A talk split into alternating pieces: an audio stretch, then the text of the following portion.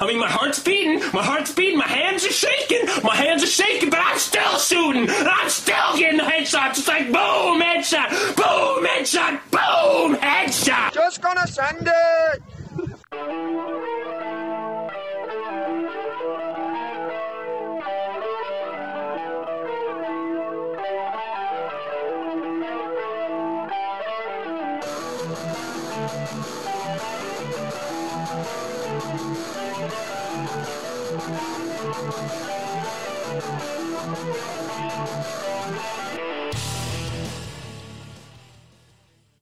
Look at this, guys. Two podcasts within about eight days of each other. How about that? Look at me coming in strong for the new year, getting you guys something to chew on. Welcome back to another episode of the Just Effing Send It podcast. Um, so we'll talk about uh, this past weekend. Uh, this weekend, if you listen to the last podcast, I was uh, planning on shooting the my, my first time shooting the uh, Coastal Outlaw match from Alliance Outdoors. They are in uh, Maysville, North Carolina, and it is a what I've I had the idea of what to expect, and um, it it was exactly what I was told and what to expect, and it is uh, what I could say is as far as the the range and the venue, it is very raw. And in its infancy, if you will. So Lee, sorry, I I don't think I ever caught Lee's last name. He's the owner, and he actually ended up shooting the match with us. So he's like the owner slash MD slash you know fellow shooter. Um, he a uh, real nice guy, and he came introduced himself, and um, it, it was a really nice guy, and so he's he's talking about all the plans that he's planning on doing and things that he knows he needs to do, and um, you know, right now it's basically a a cut down, and he's got some Connex boxes that are stacked up uh, for one end of the range, and I believe like eight sixty seven was the furthest distance we had this weekend. But uh, you know, eight sixty seven and in, you can still put on a hell of a match, and Lee is not a he's nor is he claiming to be not a, like a seasoned competitor as far as this PRS game.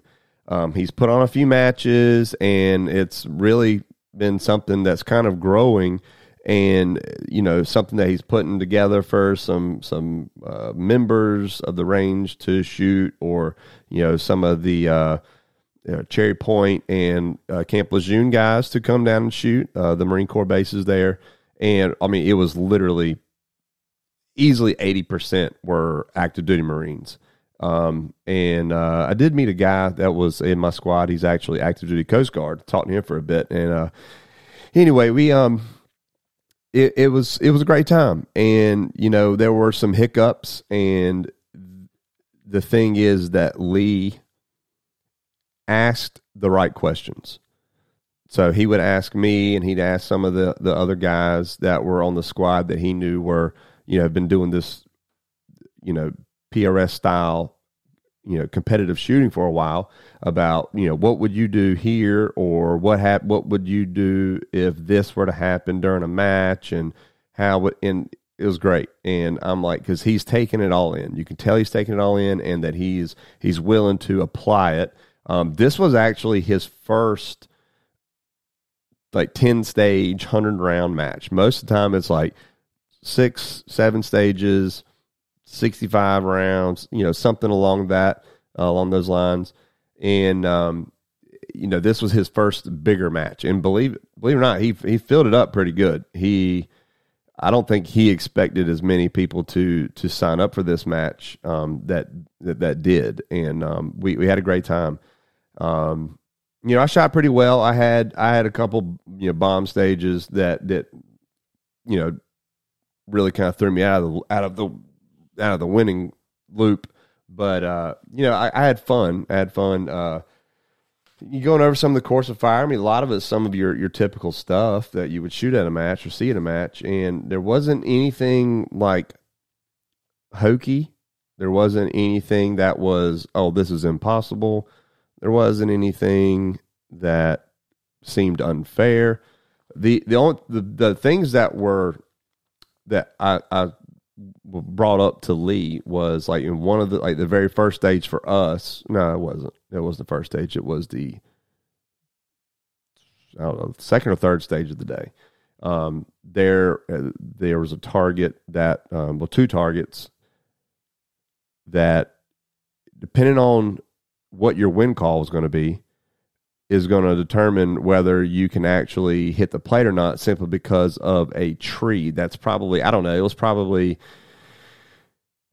like what 80 yards in front of the target but you could just see the target but if i've got like you could see probably uh, three quarters of the target but if um, like I got smoked in the middle of the tree, and I knew I was going to. I told him before I before I even shot the stage, like, yeah, that tree's getting it because that's about right where I'm going to hold.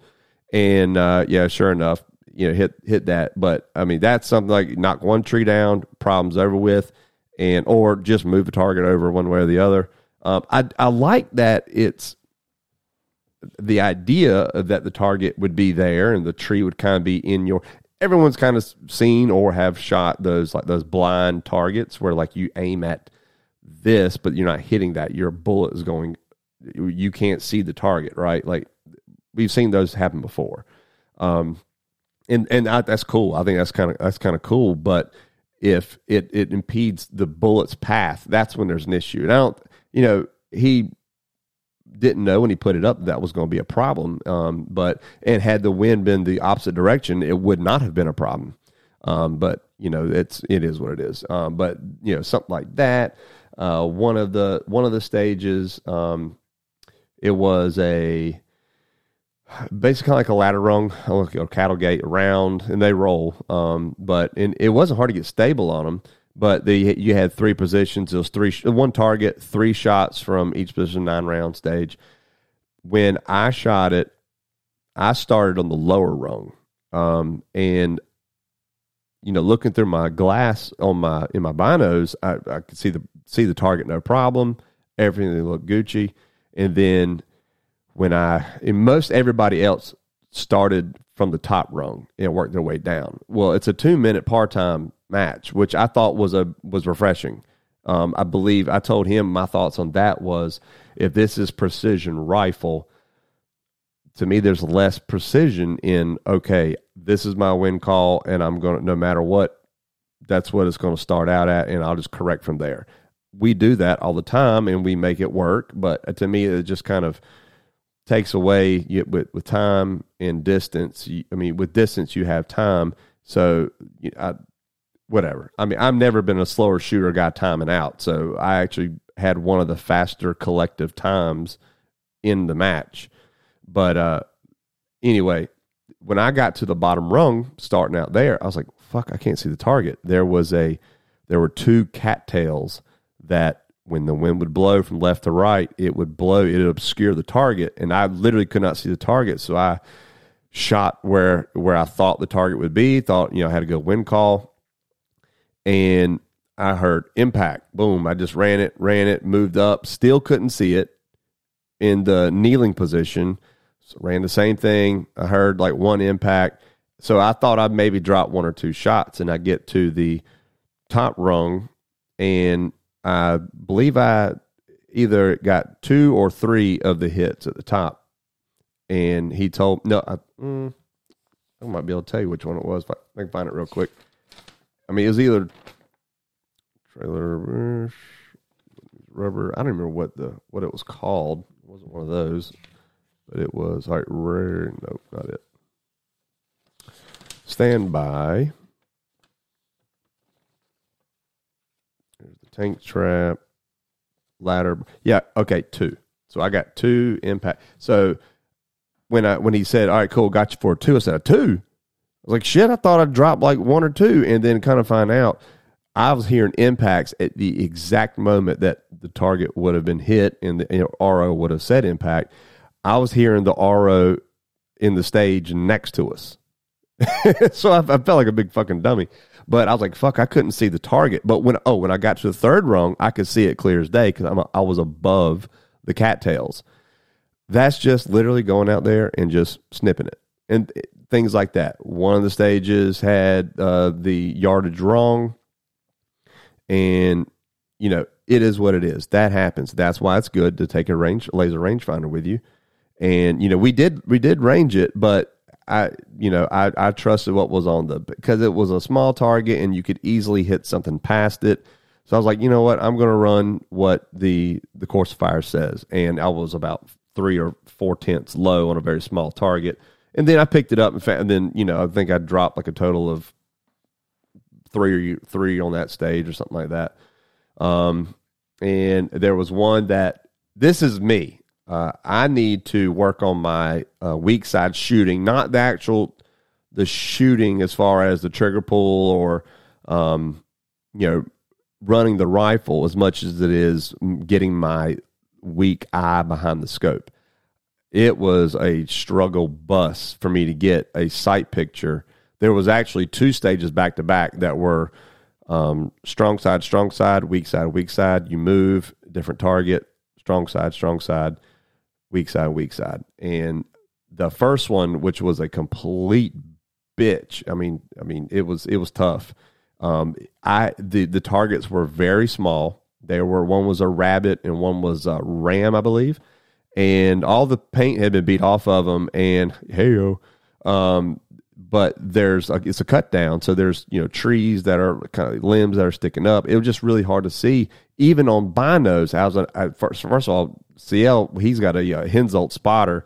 He found it and saw it, and then came and put my. I was having a hard time finding the rabbit, um, and uh, he put my binos on. I'm like, okay, I kind of see it, but shit, it's hard to see. Not to mention it was really late in the day, sun was setting, um, and the you know sun was in your face, and so it was really hard. I could really see it when someone shot it, and I saw the the plume of smoke behind the plate. You could then see the entire silhouette of the rabbit. And then you couple that with going with your weak side eye, which I, I don't do enough. That that's a training error on my part. But just getting my eye behind the scope, and being able to see it. So when I close, now obviously you're supposed to shoot with both eyes open when you're shooting with your dominant eye. It is very tough to shoot with your dominant eye open, but shooting with your weak eye. And so, what's the thing you naturally do is close the off eye, which in this case would be my dominant eye. And, you know, okay, it helps a little bit on my weak side, but then when I transitioned back to my strong side, my eyes blurry as shit from having it squinted and, and and shut so hard. Now it's hard for me to see anything in my dominant eye because it's just been like it's been shut so hard and whatever. It's all blurry and shit. You got to kind of wipe your eyes, whatever. Um, the first one I ate a bucket of dicks on. I think I think I I think I got like one or two impacts on it, and then the very next stage, which was a rooftop it was uh, same thing, but you're on, you're on the rooftop. You got one target. It was a buffalo, small. These are small targets, but you know it's the silhouette of a buffalo. And then the second one, with the further uh, target, was a bobcat. That one was much easier because at that point the sun had set behind the trees and now it's shaded, which is great. I rather have that than the sun in my face and in my scope. I didn't have much uh, sunshade or anything like that with me, which was also my fault. I've never really had to use one other than in rain. Really, um, I've never really had to shoot that late in the day to where it's affecting my uh, my sight picture that much. But uh, the yeah that that stage, I think I dropped like one shot, and it was just a, a yanked trigger pull with my weak side. But um, then you hit the rest of the way out. Uh, it was a great match overall. I'm excited about shooting him again. I think uh, I got fourth in open, and uh, old Bird Dog went home with third in open, and Jeff got uh, what was it second, I believe. He got second in two twenty three bolt. As you remember from last podcast, the way they do the divisions there, there's open, uh, there's gas, there's 308 gas, 308 bolt, there's 223 gas and 223 bolt. So there's a lot more divisions caliber based, if you will. It's not like a seniors or a ladies or a production, it's caliber based. I'm not against that. Like, I makes it interesting. It makes it more specialized for you know for the for the caliber. So women compete against men. And I don't know if there's any lady shooters out there. I don't remember seeing any. I'm not saying there wasn't. I just don't remember seeing any. Um, but you know, it was it was a great match overall. It was colder than a well digger's ass when we got there. It was like 27 when we got there, but we had a little bit late start. We started at nine, and he has a gangster fire pit there, and it was super key. Uh, standing there getting warm, and by the time we got started, shit, I'd already peeled out of all my layers because the sun started heating up. I think it ended up being like seventy one. Yes, uh, Saturday. So it was it was ended up being super nice. Um, but overall, it was a great time. Um, you know, congratulations to Jonathan Gurley. He actually won uh, open with a 308. So he entered in open, but shot a 308 and then smoked us all. He shot really good. And um, I, I think it's what that everything wrapped up into one word uh, descriptor would be potential. I think it has potential to be a really cool uh, facility. He's uh, trying to purchase more land, or he actually does own more land that he can connect to it. Um, he's just going to grow it, you know, and it's not going to be, I'm going to drop $2 million on this property and make it a golf course for shooters. Right? You know, I don't think K&M was built in a day. Just like Rome wasn't built in a day, I don't think K&M was. I know as good as a range that frontline defense is, um, and, you know, that's my home range. It wasn't like it's nothing like it was when it started. And I wasn't even there when it first started, but I came on a couple years after it had been started, and it is leaps and bounds better than what it was when it started. It's just one of those things. It's the process. You know, this you know, this is like kind of like a, a side thing for Lee, and he's put a, he's put a lot of money into this so far, and to get it, I think where he wants it, it's it all it's going to take is you know time, effort, and money and um, I think you know, he's going to continue to, hold these matches.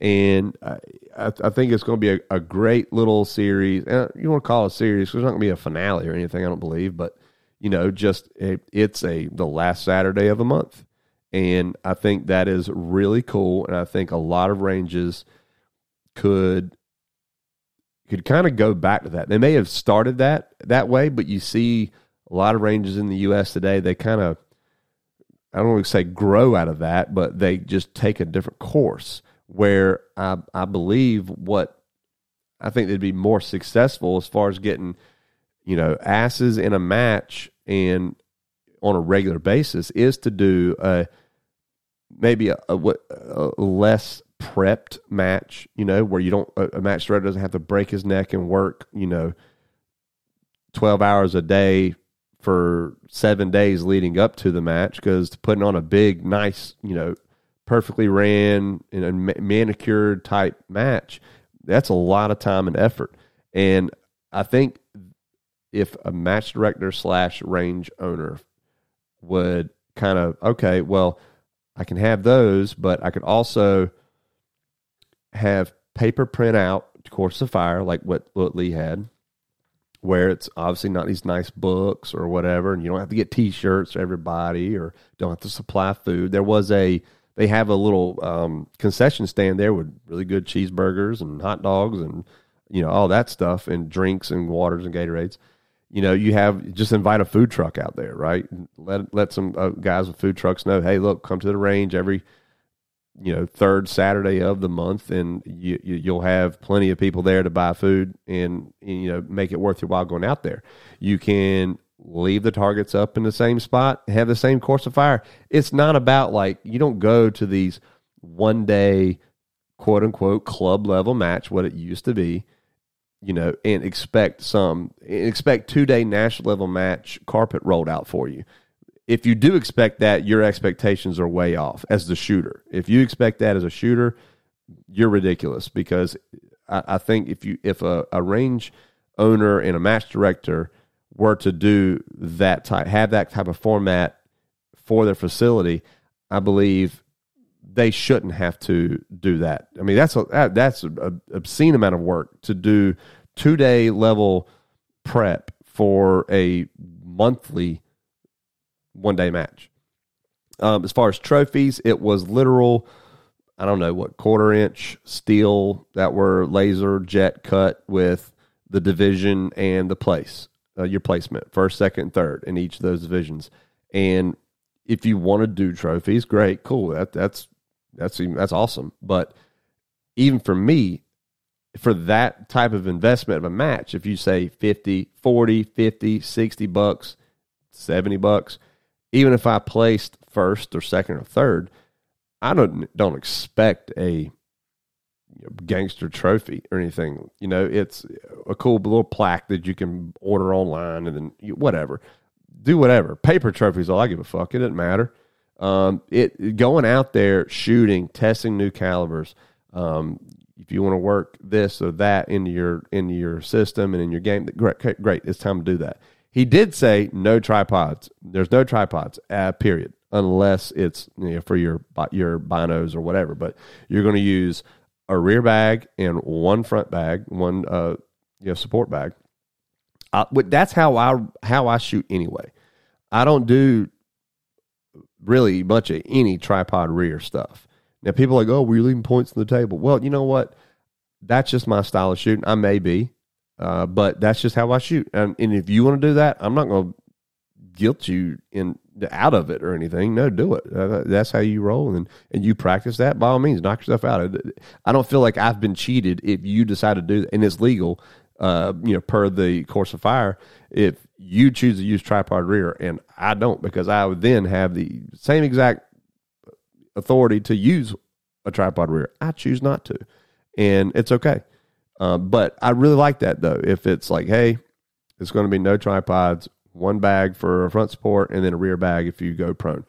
There was no prone stages. You were not on your belly. It was one, let's see, one, maybe two stages where you could consider modified prone, but it was a positional match. Like the whole fucking match was positional, and that was fun. That kind of stuff is what makes you a better shooter. I, I, I feel like I'm a better shooter today than I was you know, Saturday morning before I started. You know, the more you are forced to do that, the better you get at it. Um, you know, I had uh, I didn't have gun problems, but I so if you heard me talk about in marking my brass, I've decided to start uh, using paint pens in the um, case rim, right? So in the extractor groove of your of your case, running in there. Well, I got a little sloppy with it, and I guess I had some on the actual case, like like little dots. Not like I went like a big old stripe on the case case body. I, I, I wouldn't have done that, but it may have been a little bit above the case rim on the case body, like a, a thirty second of an inch or something like that. Well, stuff started getting kind of heavy on uh, a couple of them, a little heavy on bolt lift, and I mean, I'm I'm shooting a very low pressured cartridge or low pressured load. And I'm like, well, I know the load ain't hot unless there was something wrong with that one thing. But then I start looking, I pull my bolt out after I'm done. I look at my bolt, and inside the bolt face, all around uh, my bolt lugs, there's orange paint all on it. I look in my magazine, there is orange paint all the way up both sides of the magazine. There is orange paint in my breech. There's orange paint all in front of, excuse me, the the ramps, the feed ramps in my action. There's there's orange paint everywhere. I'm like, son of a bitch. So I'm trying to clean that crap off um, in between stages and kind of like re-lubing the bolt. And I'm like, I'm just going to have to be what's going to be until I'm done. Uh, that's just that's something I learned. So from now on, I'm thinking I'm you know I'm either going to make sure there's nothing on any of the case body at all, like not even a little accidental swipe or or dot, or I'm just going to go back to to Sharpie marker and just the whole purpose of me going to well, NCL still does, but he does a little bit better and takes his more time, takes his time better in doing it and uh, cleaning off anything excess. Uh, is is that well? If you tumble it, it will still be marked for a couple times at least, and so at least least or less amount of times having to mark the brass, and it does stand out more. You see it better. You can kind of pick yours out of a pile of brass better, and it uh, yeah er, everything on paper sounds great, but if this is something I'm gonna have to deal with every time, I'm just gonna go back to Sharpie. I'm you know I, I may give it one more go and be a little more meticulous in making sure there was no paint anywhere uh, on anything or not. But uh, either way, um, anything else? Uh, so yeah, Huey Dewitt. Huey. Um, he was at the match. He he didn't shoot. He's about to have uh, shoulder surgery. So um, Godspeed to to Huey. But uh, if you don't know what I'm talking about, if you're, I'm sure if you're on Instagram or Facebook, you see the, the funny guy with the blonde mullet wig and Viper sunglasses and pit Viper sunglasses and riding the scooter and fun. He, it's he's a, like uh, he's funny.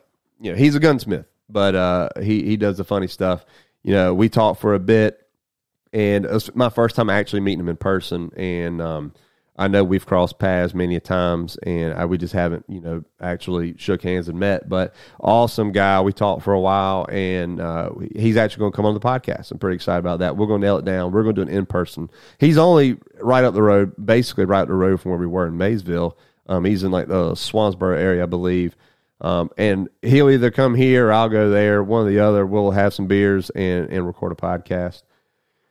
And uh, but it was it was an awesome time. I, am I'm, I'm definitely going to go back for sure. Um, that is not going to be my last uh, coastal outlaw match, and it's only I believe it's only going to get get better every match. Uh, I can promise you, I feel confident that Lee maybe on Sunday or or maybe today or whenever weather's not shit, um, he's going to be out there changing some stuff up, and he will uh, he's already talked about things he wants to. He wants to put maybe some markers by the targets because, like I said, when you're on a cut down and you've got targets on T posts without berms, it's hard sometimes to find the targets. Which hey, you can say that's part of the stage, like find your targets. But you know, you know, with with lighting conditions, it it can just make it a little frustrating.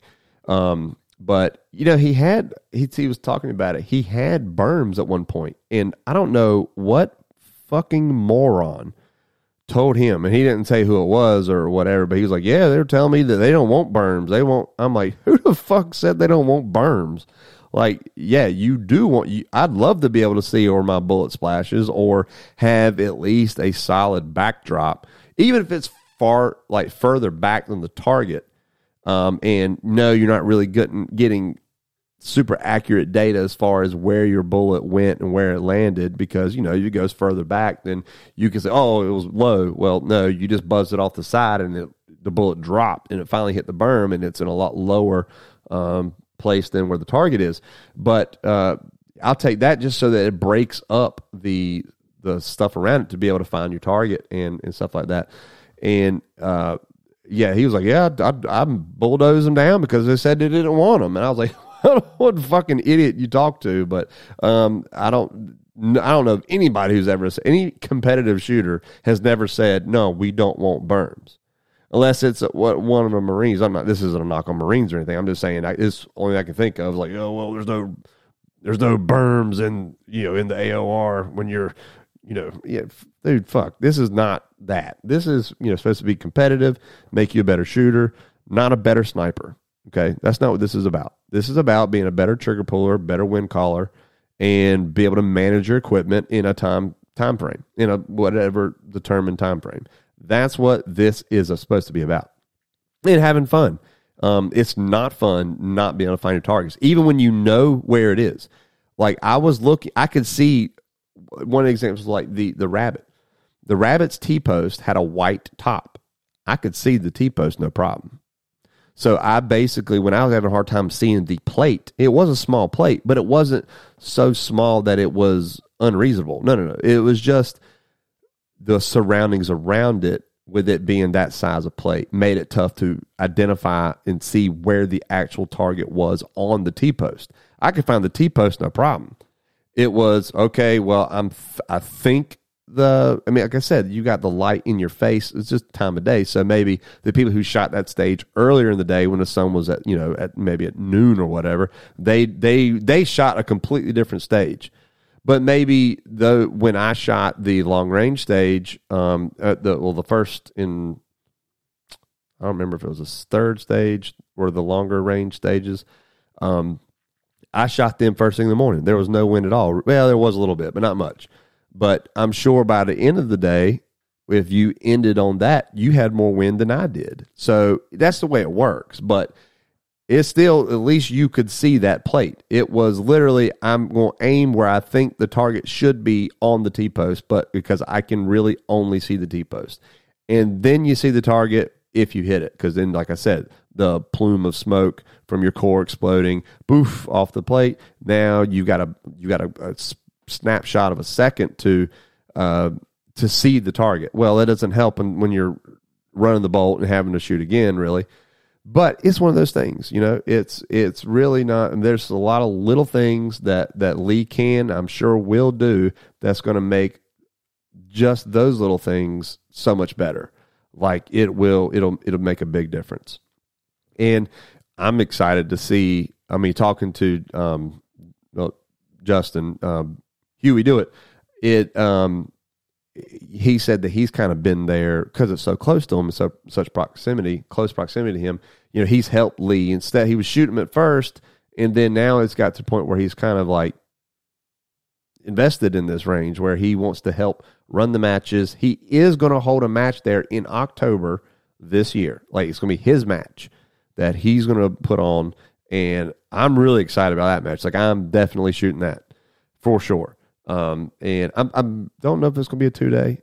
It's at least going to be a one day. I mean, it may be a two day, but it's going to be fun. And I know he's on a he's on a there's a jet ski out there, and you shoot off the jet ski. I've I've heard that is a bitch to shoot off of, but that's the that's the fun stuff. Like that's what I want to do.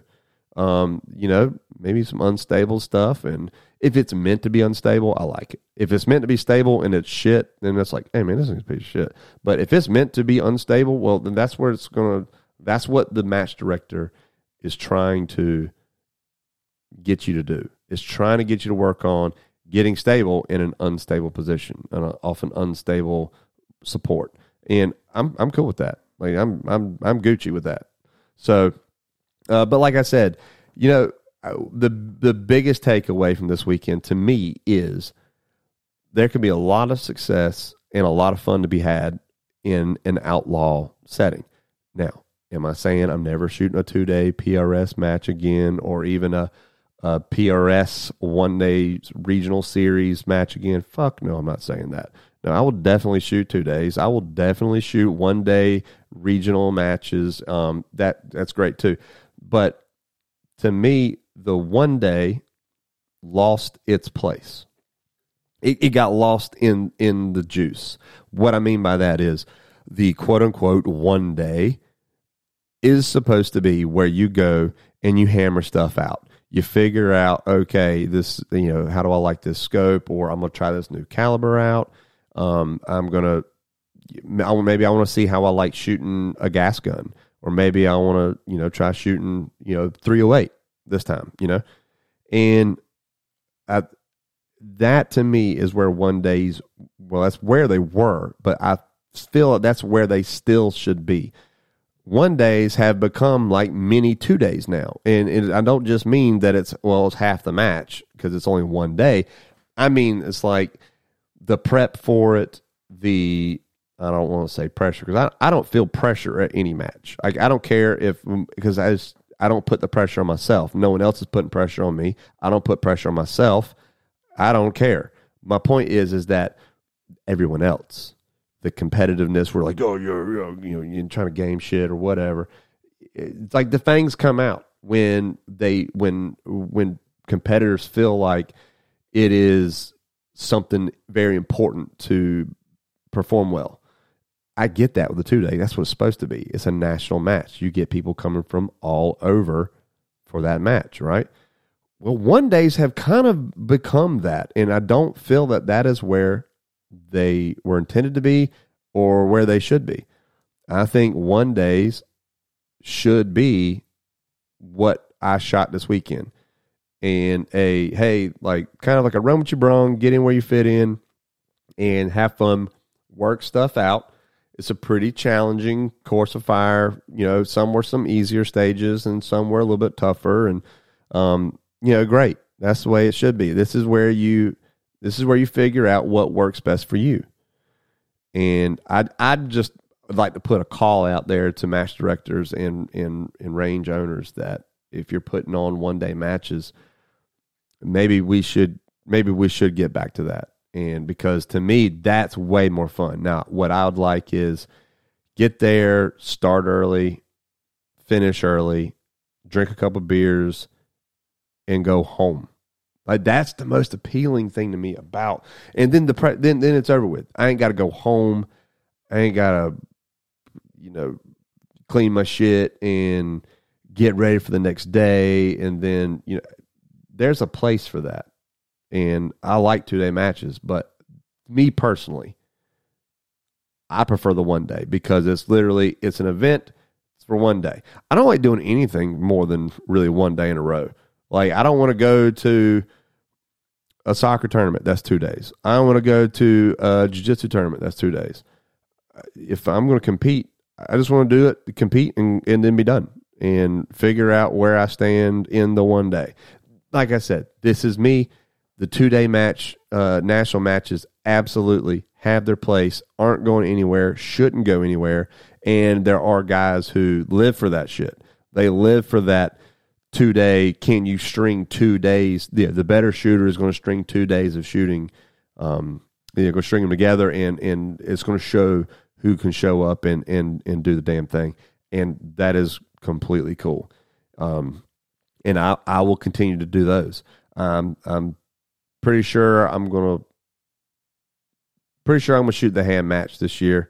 Um, I'm not fishing the big rock. I don't, I don't plan to, and that's you know it's the same weekend or at least one weekend prior to, and I'm not I'm not I'm not fishing that, so I'm I'm pretty sure I'm gonna shoot the hand match, and then more likely I'll shoot the uh, Road to Redemption match in the fall. I don't know about any other two days matches in between there, um, but I know those two. Maybe mix a guardian there somewhere. Um, but you know, one days for me are the most fun. I get the most out of them because they're well, one they're more fun to me, and two they are less of a investment, whether it be in energy, less. it's like a lazy fuck, and I guess I am, but um, physical energy, mental energy less of investment monetarily for time, all that. That's why one days to me, for me, are king. And, you know, if you're getting a new shooter, I think going in and throwing yourself to the wolves for a, you know, your first match or, excuse me, maybe even your second match being a, a two day national match. A lot of us have done it. A lot of us did that. A lot of us went that route if me knowing what I know now, if I would get to go back in what 2017, something like that when I started, well, that's not what I would do. I would definitely, I'm gonna, I'm gonna go shoot at least three one day matches, maybe four one day matches before I invest the the time and resources and the energy into a two day and I think it'll make that first two day match feel a lot more of a success, and you'll you'll get you'll take more home uh, with you after the match. Um, and normally there's a at this the Coastal Outlaw match. Normally there's a prize table and everything. There wasn't this this weekend. Um, not that I care. Like I said, if whatever I'd have pulled off the prize table, I I was just planning on giving it away on the on the podcast. So um, it's nothing that I need or, or want that I can't buy. So, um, but that's that's where I would pick something cool that maybe someone you know a listener could use. And uh, but there wasn't one this time. I'm not sure what because this is my first match shooting there. I'm not sure what justifies when there's a, a prize table and when there isn't. But from what I've been told, the prize table's there even for as little of matches as they are, smaller matches they are they are actually pretty gangster price tables. So that's that's pretty cool. So you can get a guy, you know, maybe a, a, like a young Marine who who who shoots really well. He can, you know, guys we all know you know enlisted folk don't make shit. So there, you saw a lot of duty guns out there. You saw a lot of budget entry level guns out there that are being wielded by young Marines, you know, lance corporals and under stuff like that. And that's what they've got. And I would love for this young Marine that's spending his own money and time competing out there with civilians. I love them doing that and like taking taking upon themselves to do that. I I would love for them to walk a prize table and take home a brand new Kestrel or whatever fuck else they need that they don't have. Like I love if that when that happens and uh, you know that that's to me that's what it's about. Like I I love that and it made me feel good seeing as many active duty that were out there and not all of them were snipers, not all of them were even Marines and but they were all out there for one reason and one reason only, and that was to better their marksmanship abilities, ergo making them more lethal on the battlefield, and that um, made me feel good. And um, I, I'm excited. I'm, I might just squad up if I.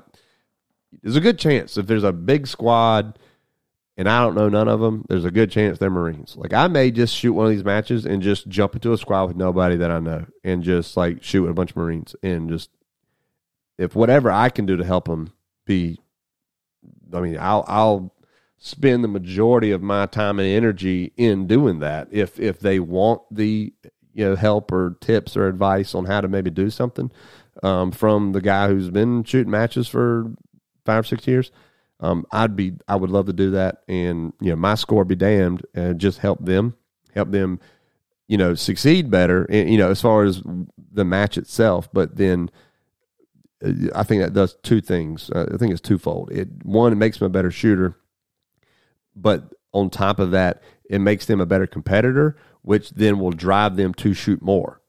So it's almost like a a cycle where if they they shoot better and and they have success, that means they're going to want to do it more. When they do it more, they're not going to have a choice but like to get better.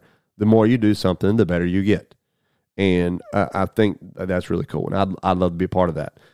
Um, I'm trying to think if there's anything else I want to get at. The overall the match was awesome, and um, you know for, for what it cost, and you know as as young of a range and a facility as it is, it, it only goes up from here. And if right now is, is the bottom, then I can't wait to see what the top is because yeah, it was still a fun match. No matter anything that was a little thing here or there, it was maybe hit or miss, completely worth it because it was fun.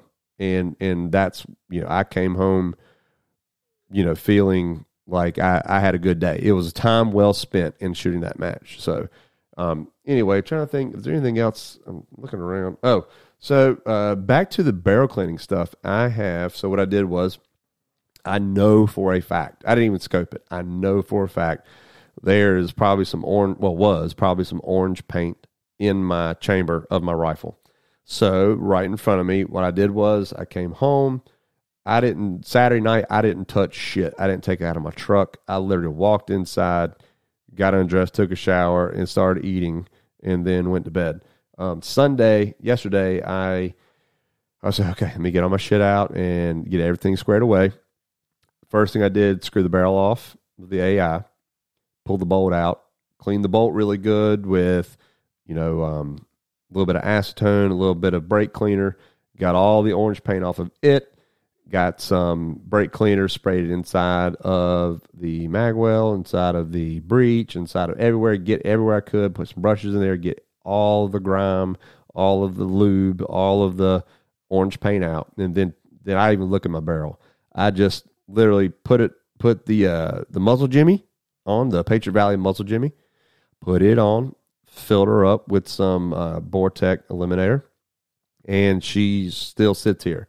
And when I know when I patch it out, either tonight or tomorrow, whenever I patch it out, it's gonna the first patch is gonna be black as the ace of spades, and probably might have some orange on. I don't know, but uh, it will. Um, it's gonna be a mirror finish, and I'm to scope it just to verify. But I, I already know what it's to look like, and it just makes barrel cleaning so much easier.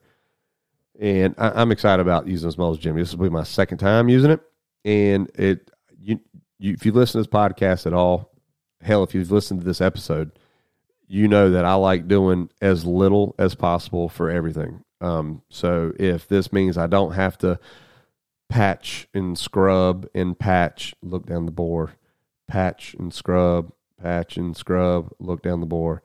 If I don't have to do that shit, you know, letting it letting it sit, you know, wet patch it, scrub it, wet patch it again, let it sit, and then rinse and repeat. If I don't have to do all that, that's what I'm about. I want to take the fucker off. I'm gonna fill it up with shit, and then whenever I get to it, I'll push some patches through it, and then she's done. I clean the chamber out with some acetone and a 410 shotgun gauge or 410 gauge shotgun uh, mop. Clean the uh, clean the chamber out, and it's going to be good to go, ready to shoot again. You know, I was I, I mentioned in the last episode. I, I, was thinking about like retiring this dasher barrel. I mean, it's got like fifteen hundred rounds on it now, sixteen hundred rounds, and it just fucking it just still sh- it's just got life left and it shoots good. And I just I don't think I'm ready to hang it up yet. I don't know.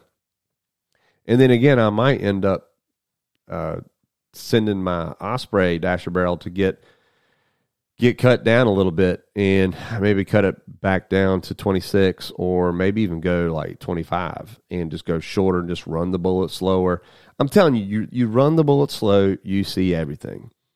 If I hit, if, if I could literally see the target, I saw where the bullet went.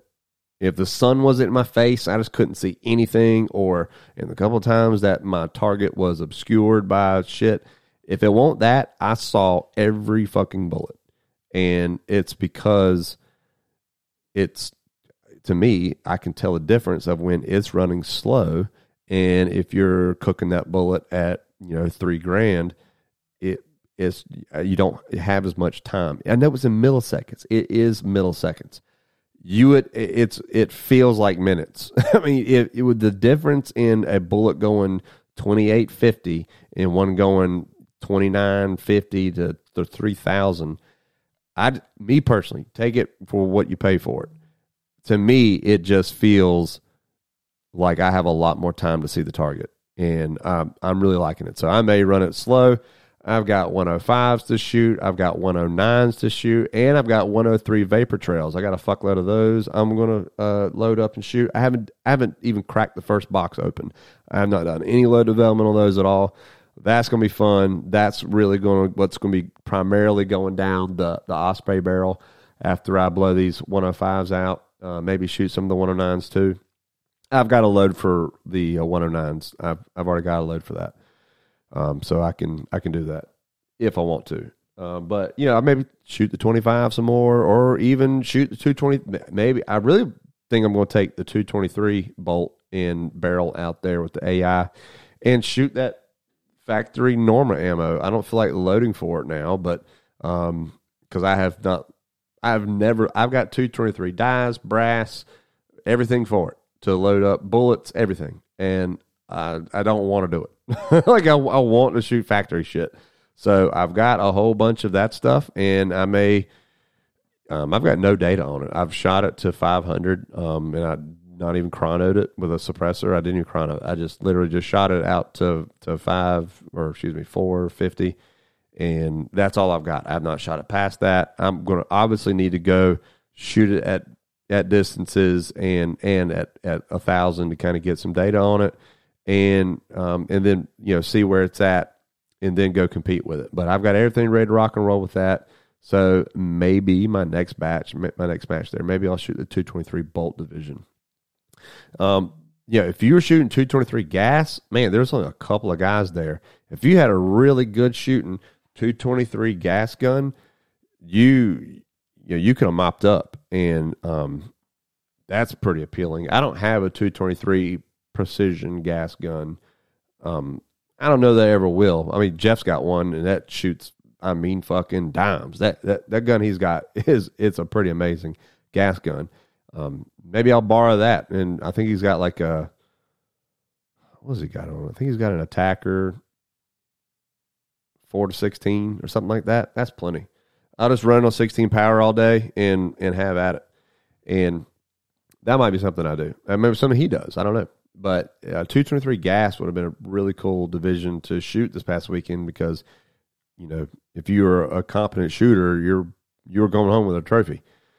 So um, anyway, it was a fun match. I chalked it up as a success of a good weekend, and uh, I shot well in the in the stages that it was literally all on my management of my gun, my wind calls, and then getting stable and seeing my impacts.